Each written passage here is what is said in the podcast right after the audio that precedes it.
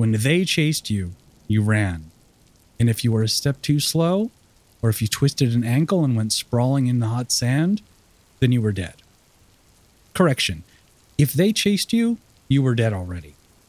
It was only a matter of time before your heart stopped pumping and your blood ran red to stain the ground where you fell. The young man with the light brown skin knew none of this. He simply ran, faster and faster beneath the gathering clouds until his side hurt and his chest pounded. He had no thought as to where he was running to, just as long as it was away. Away from the horror behind him, away from the atrocity that his mind wished it had never seen. He ran until each stride sent waves of pain through his body, and still he kept moving, although now the run became a trot, then a fast walk, then a shuffle, and then the young man had to stop. Only for a moment, he told himself as he collapsed in the sand, just to catch his breath. His eyes closed as exhaustion overtook him. After running most of the night and through the early morning, even fear could not keep it at bay. So, in the hot sand, under the hot sun, mere yards from the lapping waves, the young man slept. He didn't notice the passing minutes, didn't stir as the dark clouds moved in and blocked out the sun. He never heard the terrible wings that flapped closer, never felt the foul breeze of their approach. But he felt the weight that pressed down on his back and that jarred him back to consciousness. The young man opened his eyes and tried to rise, but the weight held him fast.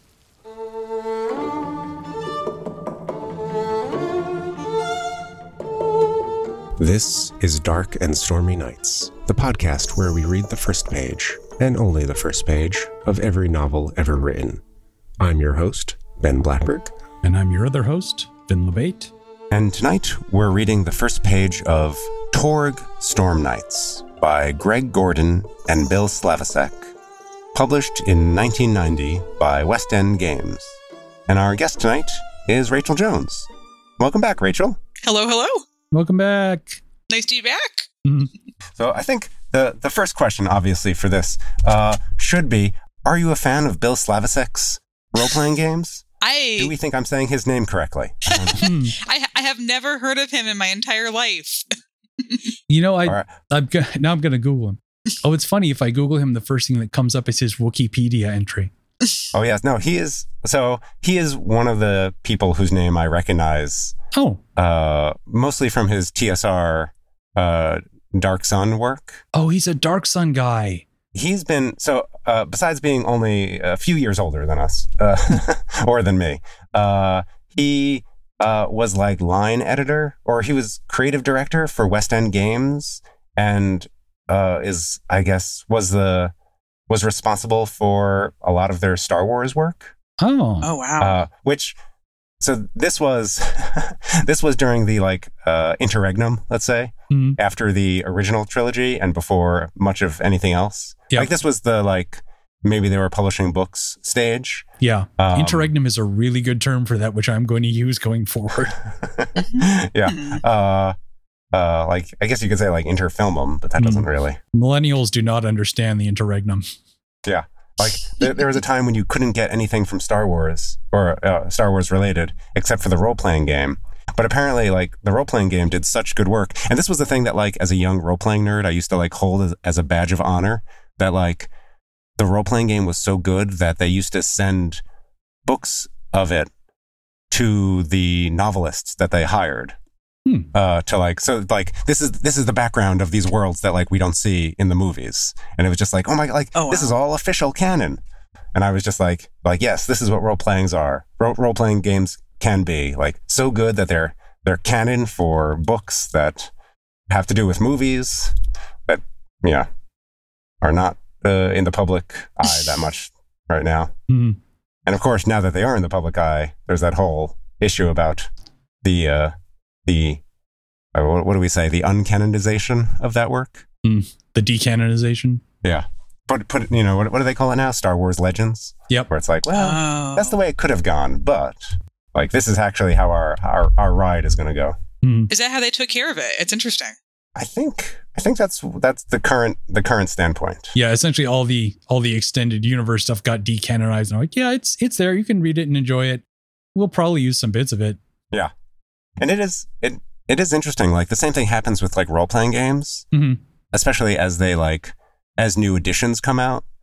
Uh, and I can't remember who pointed this out to me at one point, but like like when you spend a certain amount of time with say the Forgotten Realms, and you're used to like oh yes, like the bad guys are like the Red Wizards of Thay, Mhm. and then they come out with like a new version that like there was some cataclysm and now these are the new rules and also there's no more red wizards of Thay or something yeah like it can feel like your your previous mastery of a subject uh, is now no longer worth anything except it still is because like you could still play your game but Mm. it, it feels less valid because it is not supported by anything external Hmm.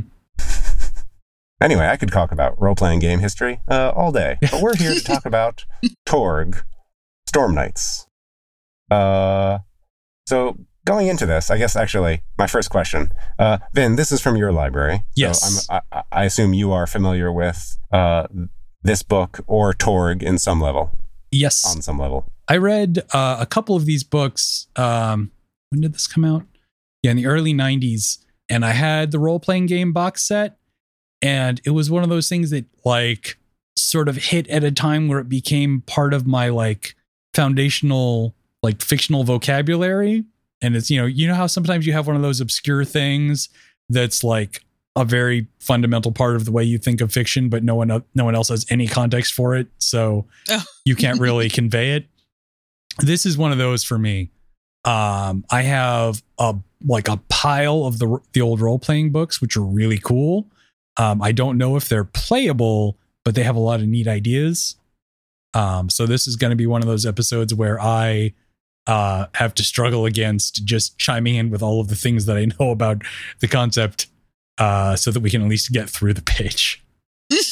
and uh, conversely uh, rachael i'm going to assume this is totally new to you Uh, it is like I'm coming in with no context whatsoever. I think I might have even missed the detail that it was based on a role playing game. I probably should have picked up on that. And um, I think that as a first page, it's really interesting in that it's written in a style that's deliberately obscuring any clues about the world that you're in. And so, yeah, I'm a blank slate, and I'm really excited to learn about this and to tell you what at least what I thought about it, and to find out how correct that is about um, what's actually happening in this world and in this book. yeah these this is uh one of those examples of like a game and a set of fiction that were published in tandem like the books and the game came out more or less at the same time as part of a, a collective marketing push So the books were to promote the game and vice versa to kind of build a little world building for it. yeah and get you interested in playing it. yes which is very interesting because like so my I can tell you that from reading the first page I'll tell you what I what I think it's about from the cover on the first page. Mhm. How's that? Would it be fun? For no so no context whatsoever. yeah give me the no Um, context pitch Yeah. So I definitely got like that whole horror of the unknown that we're in some kind of like survival apocalypse setting where the things are that they are stalking us, whatever they are. Um, and the cover made me think that it involves time travelers. So you've got the woman in the armor who's obviously coming from days when women were knights back in the past, next to like James Bond with his like little gun. Hmm. And then you've got the little alien creature in the back that's probably like maybe it, that's they or maybe it's a loyal steed or something that they're all going to ride around on. Um, but so that's kind of where, where it is in my head. And I definitely think that whatever they are, maybe they maybe they can fly. Um, so I don't know. So how how correct am I? Is that what this book is about? Are we like a post apocalyptic time travelers? uh you are very close in the structure but not nearly weird enough What? Okay. So- lay it on me. Torg is a setting uh, about a version of Earth that is being invaded by other realities, and the realities are all very like genre y. So, okay. like particularly this first book uh, talks about uh, the reality that invades parts of North America, which is this like barely caveman level, full of dinosaurs and lizard men, but different realities land in different places. So England is invaded by a medieval fantasy reality. As one does. Yep. And then like I think it's like the Philippines, Southeast Asia is invaded by a Victorian horror reality. Oh my gosh. Um, I did not see that coming. yeah, and then uh, Egypt is hit with a pulp adventure fiction. and like all the realities have different rules like that affect them so if you like you will have trouble making your computer work in a reality that doesn't have strong technology and you will have trouble making your magic work if you just go to like a a place that they refer to as core earth which is any earth that is unchanged Okay. So you have to be within a the correct re- reality for the technology or tools that you're using, or else they're they're not going to work. Yeah, you can Yeah. like one of the neat uh, things in the rule system is you can uh, make effort to assert the rules of your reality over the reality that you're dealing with. So like You can just insist. like okay, yeah, I need my gun to work right now. I'm really gonna have to uh, pour my energy into it. So, when, are are there any realities that are invaded by anything soft and fluffy and completely harmless, and therefore you got the Care Bear realm where violence won't work because we can't do that on kids' TV, Uh, or you know? there, there is not. Um, okay, I figured. partly because it is an like very much an invasion. It's a purposeful thing. Okay, So, Yeah. you know, the Care Bear reality is probably off to the side, not being a bunch of Keeping assholes. yeah. Each each realm is uh is led by a High Lord Yes. who is attuned to something called a darkness device hmm that Oh. allows them to uh, invade other realms. I believe. Yes. But also, Vin, Yep. uh, you, you you hit all the best worlds. Mhm. The like the medieval fantasy, the uh, the pulp adventure, the uh, the the horror world. Actually, I'm going to say that I left out a couple of the best ones. Oh, I, no, I was going to say I Oh. think you left out the worst ones, but okay. uh, Well, I, I, I- I do want to put an asterisk on the the horror world because the horror world is called Orrorsh, mhm, which is O R R O R S H. mhm. Uh, and if you look up this in Wikipedia, they will helpfully tell you that uh, Orrorsh is a oh, what do they call it? It's a you know uh, an anagram of horrors. yes. And it's Oh, like it's not actually an anagram so much as just like a, a one character shift. Yeah. Uh, since it's it's it's horrors with the H at the end instead, and gosh. it's just like, but But uh, okay, but since you brought it up, I did leave out that France is invaded by a reality called the cyber papacy. what? which is a like very based on Christian hierarchy and cyberpunk. The space pope. Like there's massive Well- religious computer networks. and and what is that? What is that called? The The cyber papacy oh no, but the the the, the network uh, is the the GodNet. is the godnet. Yes. The godnet. And then I would also add a Nippon Tech as another uh like very of its time. Yeah, uh, a Uh, name that has so- been changed for the uh, the recent re-release that they did of this game, uh, Yeah, probably yeah. for good reasons. Although one of Yeah. the one of the neat things that they do with that, like because Nippon Tech, and I wish I knew the the new name for it so that I would stop using that, um, is one of the ones that is like nearly indistinguishable from regular reality. Like it's slightly more high tech and a lot more conspiratorial. But like part of the invasion is that everyone has to plant like these physical objects to tether their reality. And in Nippon Tech, they just make them look like ATMs. Ah. so like in in the in the like dinosaur North American one, they're like planting these giant grotesque plant pods. And then in East Asia, they're just installing ATMs. Maybe we should just let them. I mean, you know. Hmm. well, I, I did not I did not get anywhere near the scope and scale of that Yeah. from this first page. But like I really loved this first page. I actually thought it was riveting. yeah, it was when I when I read it, I was like, oh, this is much stronger than I expected from a thing that I liked when I was younger. Like I was like, oh, this is gonna be one of those things that's rough. This is actually kind of a solid page. It was yeah, my expectations were low from the cover and then I was like I actually I would I would read more like without even I wouldn't even think about whether or not to read more. I'd be reading more if you'd given me more pages. Hmm. It was very compelling and like um and it, it tapped into something I'm really into right now accidentally. So which So I, I, need to tell you a little story about video games. I told you earlier that um, I wanted to wait to share this until we were recording. And what you have to know about me as a gamer is that I like I'm usually always like five to ten years behind in whatever I'm playing. Uh-huh. And then I also like to stagger my games. So I like to have like, you know, really big games followed by little small games, you know, mm-hmm. casual stagger with your AAA games. And so I finished Breath of the Wild recently, which was a big game. Yep. Where I, you know, went and completed every single thing and did all DLC. And then I was like, okay, now I need a smaller game, something that's a little more casual and like, you know, just fun and fluffy. And somehow in the back of my head, I had felt like I'd been told by someone a long time ago that there was a game that was um, that was sort of like Minecraft but underwater. And that game was Subnautica. Mm, yes, very fluffy have, and light. Have you played Subnautica before? I have played chunks of Subnautica. Yes.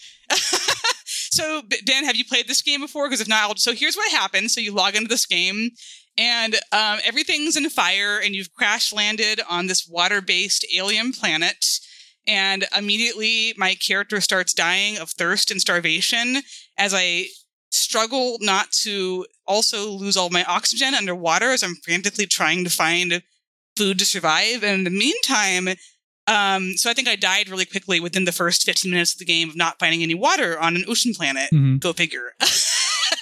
and so um, the game is it turns out this is a survival horror game okay mm-hmm. i was grossly misinformed that it was like minecraft underwater like there is a little component where you build your base but the game is terrifying and like yeah when on my first death i had like like in minecraft usually when you start the game you go and you fill up your inventory with whatever you can punch out of the trees mm-hmm. so i had went down to the bottom of the ocean and grabbed as much as i could of what i found and that was acid mushrooms so my in, had an inventory full of acid mushrooms as I swam around as like little sharks are attacking me and biting me to death.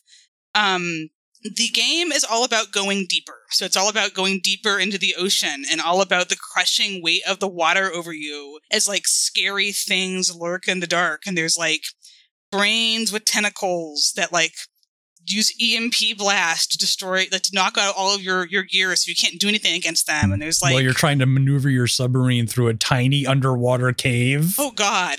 And like every time you bump the wall, you're like, oh, I'm about to die. It is so scary. It's dark. Yeah, and they're like triggered by turning on your lights. You have to like kind of turn your lights on and little blast to see where you're going, but turn them off before the, the brains see you. And then there's like these things called Leviathan Reapers that stalk you through the water and like um like and like you'll you won't know they're there until they grab your little vehicle you're in and like it's almost like like the face hugger thing on the screen where suddenly these tentacles are wrapped around you and you see its horrible little pinchers like coming at your face and um so anyway this is the game i got i, I bought to relax mm-hmm. and um playing it has been an experience of continued heart attacks but it has made me think a lot about the horror of the unknown and the unseen and the idea of you know, dealing with things that are where you don't know their motivation, you don't know what they want from you, but you just all you know is that they're scary. mm-hmm. Maybe they want to hurt you. Maybe they just think you're a cool rock they want to pick up. You have no idea. And this um, first page took me to that space of like um, the really visceral terror of dealing with the thing that you can't placate because you have no idea what it wants. It's just all you can do is run. And I thought it was even without any context, like I felt like this was really evocative and took me to that kind of place, like of playing Subnautica and wondering why I'm doing this to myself. Hmm. but that's kind of what I was thinking about when I read this. Yeah, our, our first line, that's a good lean into it, is when they chased you, you ran. And this is uh, one of those uh, instances where someone liberally uses italics. So it's like when they chased you. Dun, dun, dun. Yeah. Like small, simple, very much gets the point across. Like it definitely sets up stakes big time. Mm-hmm. And if you were a step too slow, where you twisted an ankle and went sprawling in the hot sand, then you were dead. hmm. I think I, this will be one of those cases where uh, I uh, am less positive about the page Fair. than y'all, but but but but glad for the difference of opinion. Um, also, of course, I should say I apologize for how I sound. I'm sick. So again, if this if this voice is weren't you just sick you. like six months ago? I'm uh, I mean, I was going to say that I'm I, I do have a sickly disposition and uh, I would I would definitely not be able to escape them if they chased me. Mhm. Uh, like a Victorian child. yeah, yeah.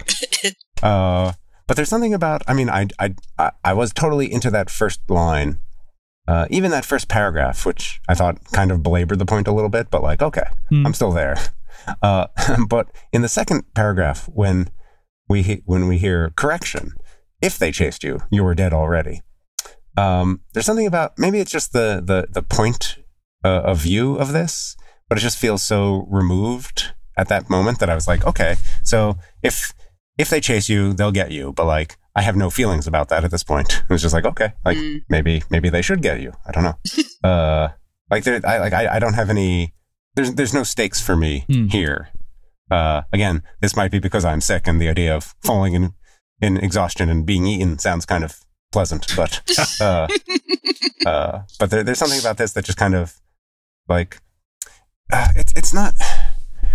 what do I want to say? Well, it's Uh, it's one of those instances that I think like are starting to like we're starting to get over around the 90s when this came out, but like we see it a lot more in older things where there's brief instances of the narration having voice and perspective Hmm. that aren't consistent and it is pretty clangy. Like Well- because most of this is is like has a tone but is sort of neutral whereas like that paragraph you cite says correction. So there's like you get a sense of someone speaking and telling you that things are different. Yeah, It, it felt very campfire story to me, you know, like you're sitting there with the flashlight under your chin, and it's like, you know, correction. yeah like it is like your your your dickish friend who's now trying to scare you. Well, as there sounds out there in the dark. hmm Yeah, but I, I can see your point, Ben. Like I know, I know that like using second person, it's not really, I think, true second person. Um, not at all. But like you're right that it, it is a distancing sort of maneuver, Well, and an and- interesting choice. and then I think I, th- I think that's compounded by the fact that like the first person that we see is a, a young man with light brown skin who's running, and like there's a moment where like we don't know what he's running through, and then we you know like we slowly gain like some we the, the image resolves a little bit. Yep. we might say. Uh, sorry, I just re-listened to our Jaws episode, which talks a little bit about that. But there's something about like oh like as he runs, we hear like a little bit more about the landscape that he's running through or the weather. Um, but I, I, I guess this. I wonder how this would hit me if it were, like you said, Rachael, like a campfire story. If there was something that was like, you know, like Bob was just finishing up his job at like the, you know, the the convenience store, you know, going to his car, and then he heard a noise, and like, but like, I guess because we're dropped in the middle of something that is very vague to me, Hmm. like I'm I'm not drawn into anything yet here. It's just running from a monster, and like, well, I can get that from a lot of stories. In, many ways as a as a piece of writing if you don't mind me being writerly for a minute here i'm going to stick on a writerly cap. Um, I, I have this thing about um, uh, you know because nowadays we live in a very like visual media driven world with like movies and tvs being like a kind of primary form of like the way that we pass on uh, stories in our culture um, a lot of times you see that influence in certain kinds of writing and i think this is a really good example of that where to me it opens the way a movie would, um, which isn't necessarily the way that you open a story. So, you know, written Mhm. stories have Mhm. different conventions than um, movies do, and movies use visuals, visual language to tell stories and to communicate emotion in certain ways. Often really effectively with very few words, because you know, a, vi- you know, a picture's worth a thousand words, and that you know, when you you look at a thing, your eyeballs take in a lot of things all at once. But the problem with the written word is that you can only read one word at a time in order and you can never read more than that. Like it's always, you know, no matter how fast you read, you're still going to be reading things in order, which means the sensory details are introduced to your brain in order instead of like all at once. Like we, so that's all very like kind of um uh brainy and off on things maybe I'm only interested in, but I think that it's interesting how that can, depending on the order in which you select those details to present, um, you end up with a different effect in terms of like the context like so we, you were saying ben like giving a, the context of a person's name and who they are and a little bit at the situation before you launch into this visceral detail Mm-hmm. and so that's why you kind of get the fact that you're right when i finished reading this page like not a whole lot happens but you you get a lot of like a sense of being in someone's body Hmm. but you're right that it doesn't give you a lot of emotional context other than fear for why we care about what's going Hmm. on so Yeah, I mean, definitely like imagining this, like you, you can imagine the, the movie version of this Yeah. where like uh, it's a dark screen, you hear someone panting heavily, right? Yeah. And then you see you see them like running, like you could even see like an outline running, you know, through the sand. Yeah.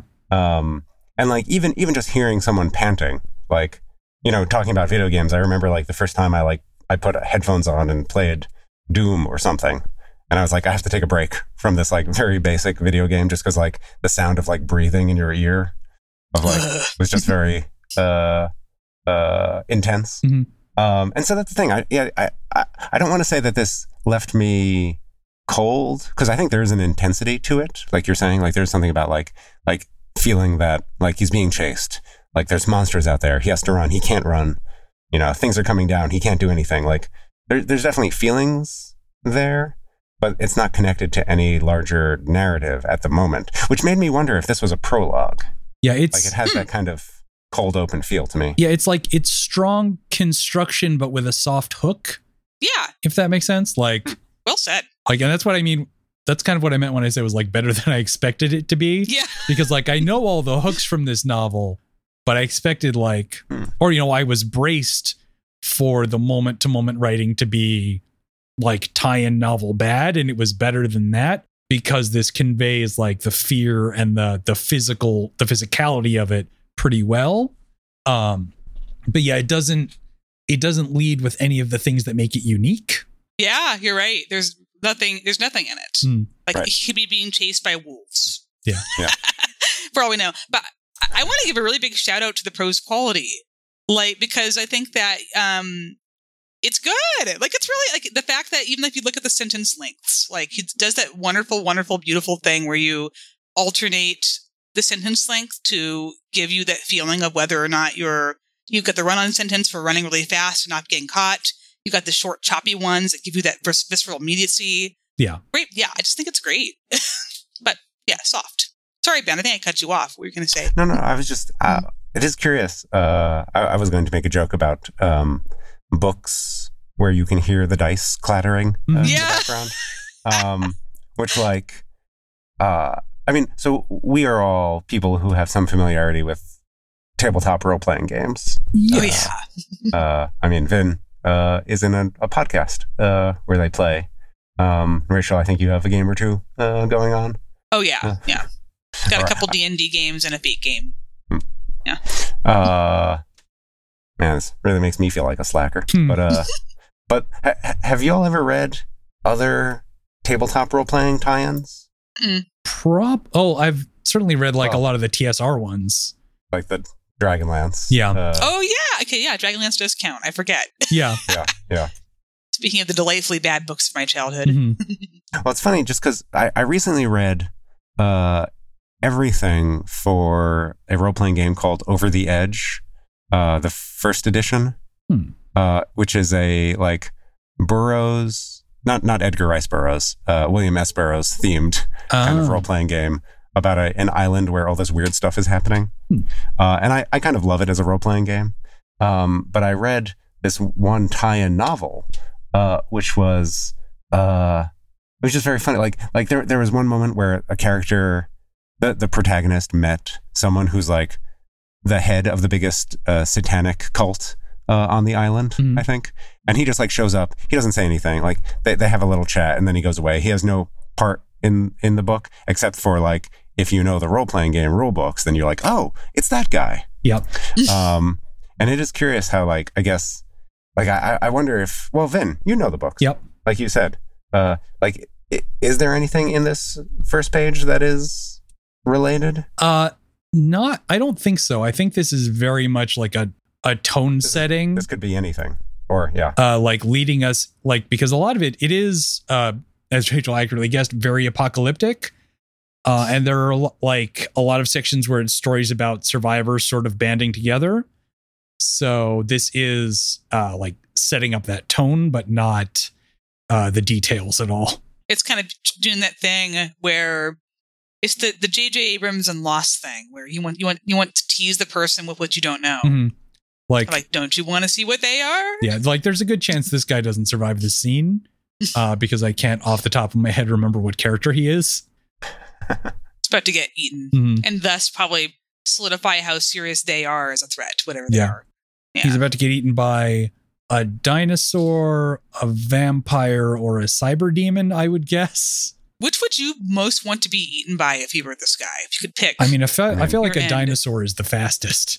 Why why choose? I feel like uh, Hmm. a vampire dinosaur cyber demon. Uh, I do like the idea of a uh, like uh, a, a vampire dinosaur who's like trying to be really careful, like like a raptor who's just like like I just need to like cut you just a little bit for the blood, but just like with those teeth and claws, just ends up always making a mess, Hmm. and it's like always drain. It, it always it's always draining into the dirt. And he's like, oh, I've got to go hunt another one. It just oh no. it never This is so inefficient. And that's that's of course why they died out. Hmm. Uh, that'd be a great conspiracy theory. Like, like, like dinosaurs were real, but they were vampires, and that's why they died out. Oh no. But how do you monetize that? That's the question. Anyway, uh, yeah, this is just very, to me, like kind of open ended in a way that, like, I, I, I- I don't know if I would keep reading in a way. Hmm. Like, I'm kind of. I Like I'm, I'm not so curious because I feel like this guy's going to get eaten or he's going to get saved by someone who's going to be important. But then, like, in that case, tell me about the important person first. Like, I don't know. Or you, you, you know what do they call it? The in, in Star Trek that like Worf is like the big the big badass, but he always gets like thrown around by other aliens to show how dangerous they are. Mhm. So like so like we never see Worf actually being bad, Yeah. like or, or dangerous. Like he's just always getting tossed around.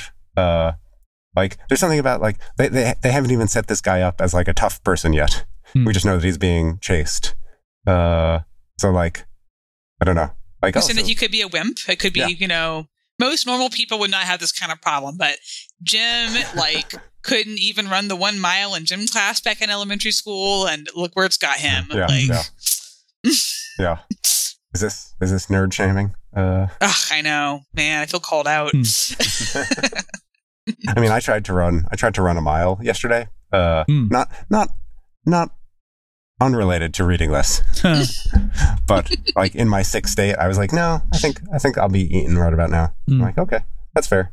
Yeah, this is very much like the horror cold open to something that, like, I mean, again, going back to Jaws, like, there's that girl that we're never going to see again, but it's about like the atmosphere and the setting, but that's trickier to pull off A in prose and B in an RPG tie in. Well, that's. I think actually maybe I wonder if judging by by by Rachael's reaction a lot, Hmm. if part of what I'm expressing here is just like disappointment that we're not like already in the Godnet Hmm. in the cyber fantasy. Oh, I'm like, Like, why don't Yeah. we get? Why don't we get to? Wait, how, how did you put it, then? It's a a soft hook. Yeah, Like, the hook is soft. I want, I want, I want like to see the. I want to see like the rift open up and the land of dinosaurs come through. yeah, that's Like, and I I think that is this chapter, or like that is that is the first thing you see is the rift open up and the dinosaurs come through. Um, and this is uh from what I remember one of those books that like jumps around a lot. Like every chapter jumps like back and forth Mhm. between different characters in different uh like like across the world dealing with different aspects of the crisis. So I, I'm curious. I almost want to try an experiment where of rereading this, but replacing they with the cyber demons or Hmm. the Catholic vampires or whatever. Like, like, and like, you know, do, does it suddenly like? In other words, like, is this withholding of information just extremely curable? Like, could they just put a put a word in there? Hmm. You know, you know, when when the, the cyber demons chased you, you ran. yeah well i mean part of it also Yeah. and again this is this is me knowing what it's actually like what it's about is that like the early stages are about no one knowing what the fuck is going on so I see.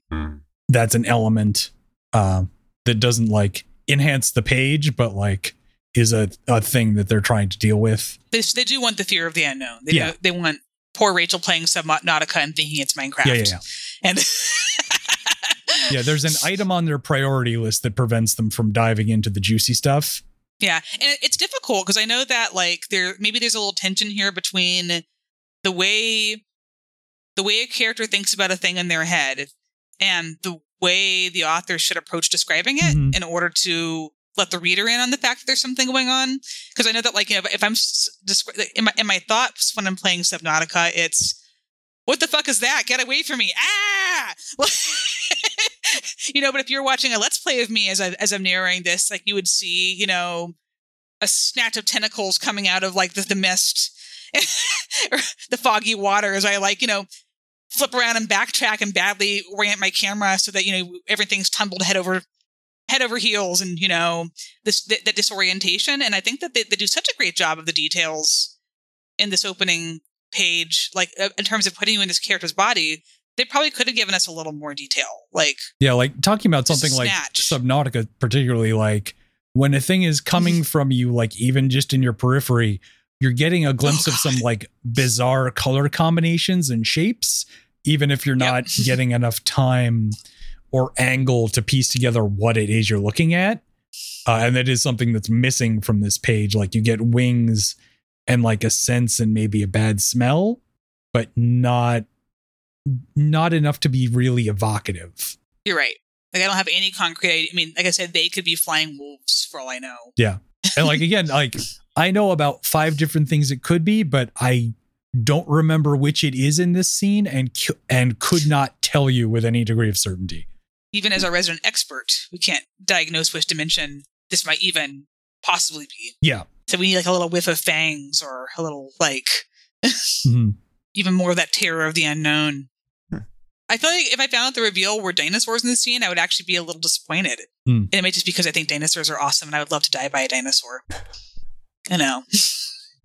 what is dinosaurs and like pagan lizard men? So. oh, never mind. Okay, gotcha. Gotcha. So it's not just the dinosaurs uh, themselves. Yeah.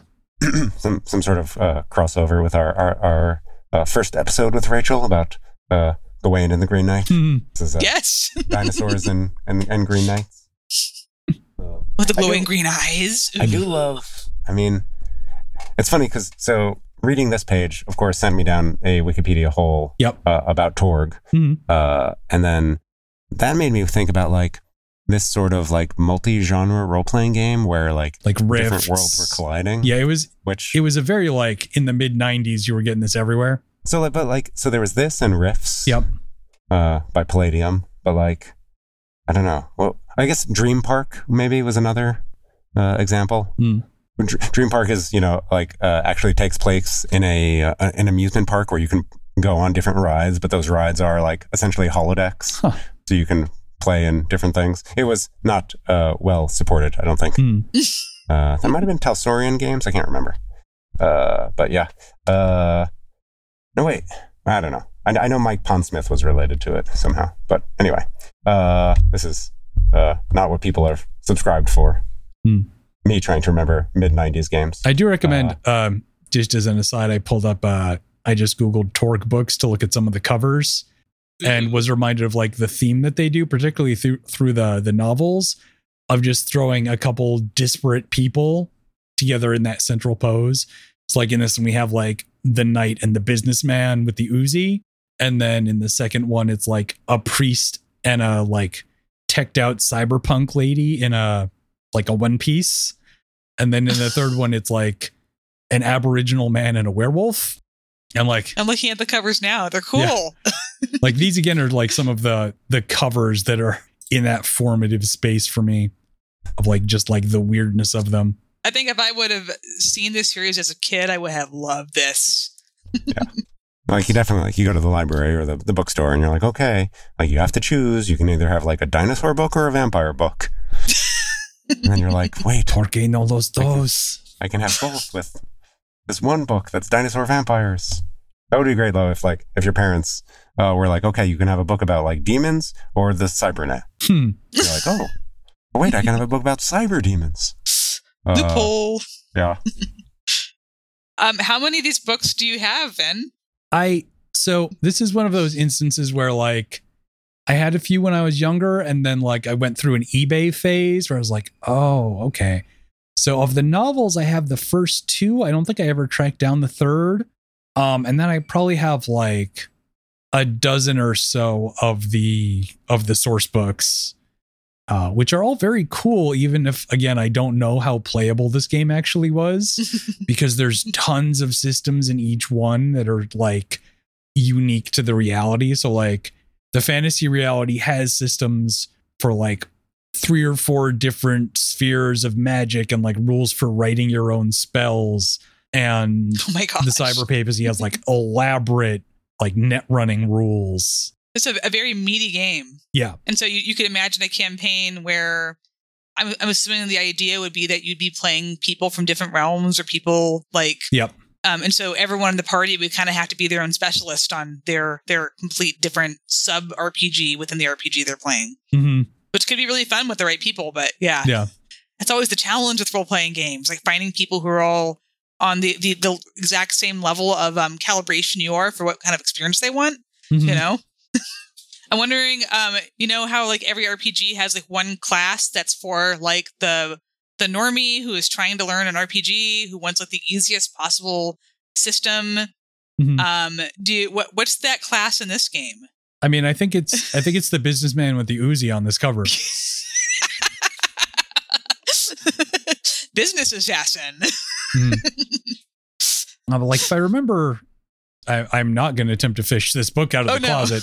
Um, but like a lot of the there's like a a decent variety of core Earth character templates where like some of them are like you know the businessman, with the Uzi, or the like some of them are like oh you're like a vehicle specialist who specializes in like getting stuff around in this new climate of like constantly being beset on all sides. An extreme UPS driver. Mm, yeah, so like I love it. like there's definitely like a number of basic ass humans who still have strong flavor as like apocalypse survivors. I love it. Have have you seen Sense Eight before? I it's it's sitting in my Netflix queue. This is this is such a minor tangent, but like you know, on Sense Eight, like um, everyone inside this telepathic community has like some kind of like special awesome talent, Hmm. and there is one guy whose talent is that he drives the bus really well. and he drives the bus, and whenever anyone needs to drive the bus, they tap into him, and he can jump in their body and drive drive the car really well. And I kind of love that. Like, Hmm. so like that this allows you space to be that be that person, to be that amazing bus driver who's just gonna Yeah. get to where you need to go. Mhm. What would your um your secret talent be in this world then?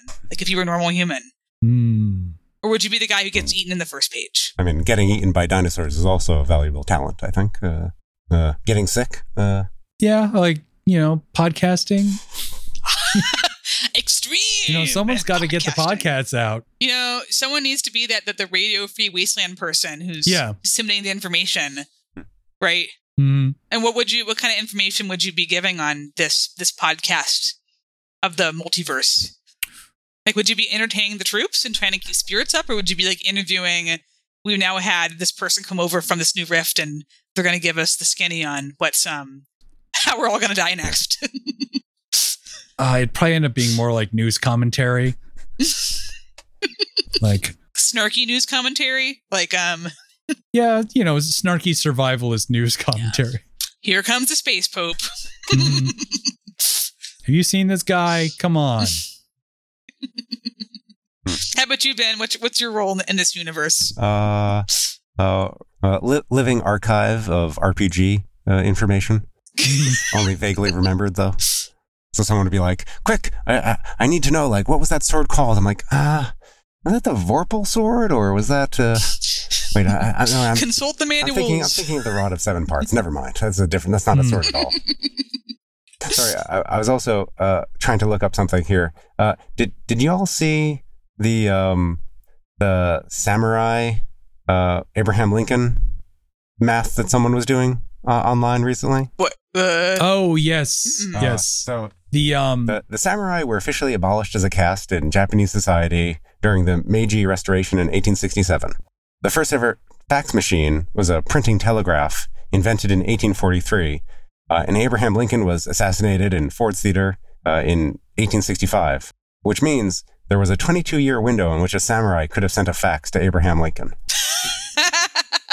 Sorry, I, I, I, thought, I, That's I saw that the other day, and it, it, it sort of had that, that ring of like uh, like multiple worlds colliding. Mhm. Thank you. Thank you for that, Ben. That's I'm glad whoever on the internet did that, you're a good person and you should feel good about your life right now. Even though your identity has probably been erased by layers and layers of retweets. You know, you know what yeah, you did. yeah. That's the important thing. yeah, if you're tweeting, then what? Then you're doing it for society, not for yourself. It's the only reason to tweet, you know. Yeah, yeah. For the good or or evil of society. I mean, you can do it either way. Also, this the, the, this book and these games came out firmly in the uh, the uh, fascinated by samurai period of uh, uh, Western culture, Hmm. which I don't know. Maybe we're still in. Just seems like I think we circled back around every, as yeah, we yeah. do. Like every once in a while, someone's like, "It's like we'll have nothing to do with samurai," but then like someone will be like, "Oh, but he has a katana sword." Like, okay, Yeah, Yeah. Because of course he does. yeah. The Yeah. the era where the katana was defined as the default weapon of cyberpunk. You got the, the RPG logic where like, you know, sword beats gun and, you know, Yeah. Oh wait, should we? Speaking of guns and Hmm? swords, uh, we're coming Yes. up on on time. In fact, we're over time. Should we talk about Mm-hmm. the Dune trailer that is now months and months in the past for any of our listeners? Is there a new trailer? Uh, a couple days ago, I think. I haven't Oh, seen I haven't this. seen Oh, okay. Might be one for off the air.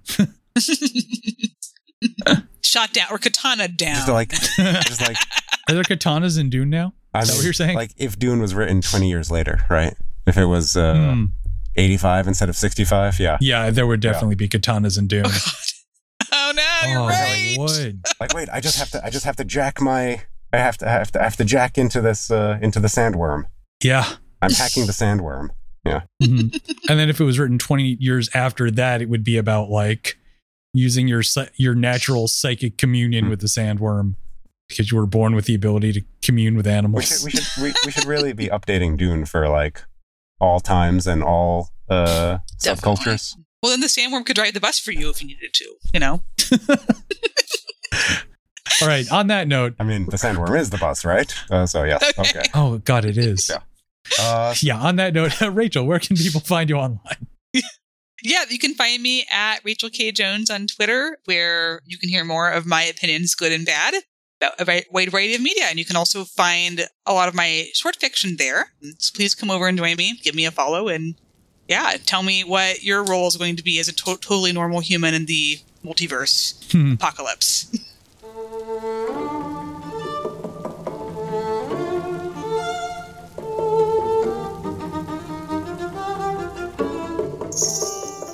Thanks for joining us on Dark and Stormy Nights. I've been your host, Vin LaBate. You can find me on Twitter and Instagram at Mr. Reciprocity, and you can find the games that I write at mrreciprocity.itch.io. And I've been your other host, Ben Blattberg. You can find me on Twitter at InCatastrophe. For show updates, corrections, and occasional bouts of actual research, subscribe to our monthly newsletter at monthly.darkknightsreads.com. For everything else, follow Dark Knights Reads on Twitter or visit darkknightsreads.com, and we'll meet you back here next time, weather permitting.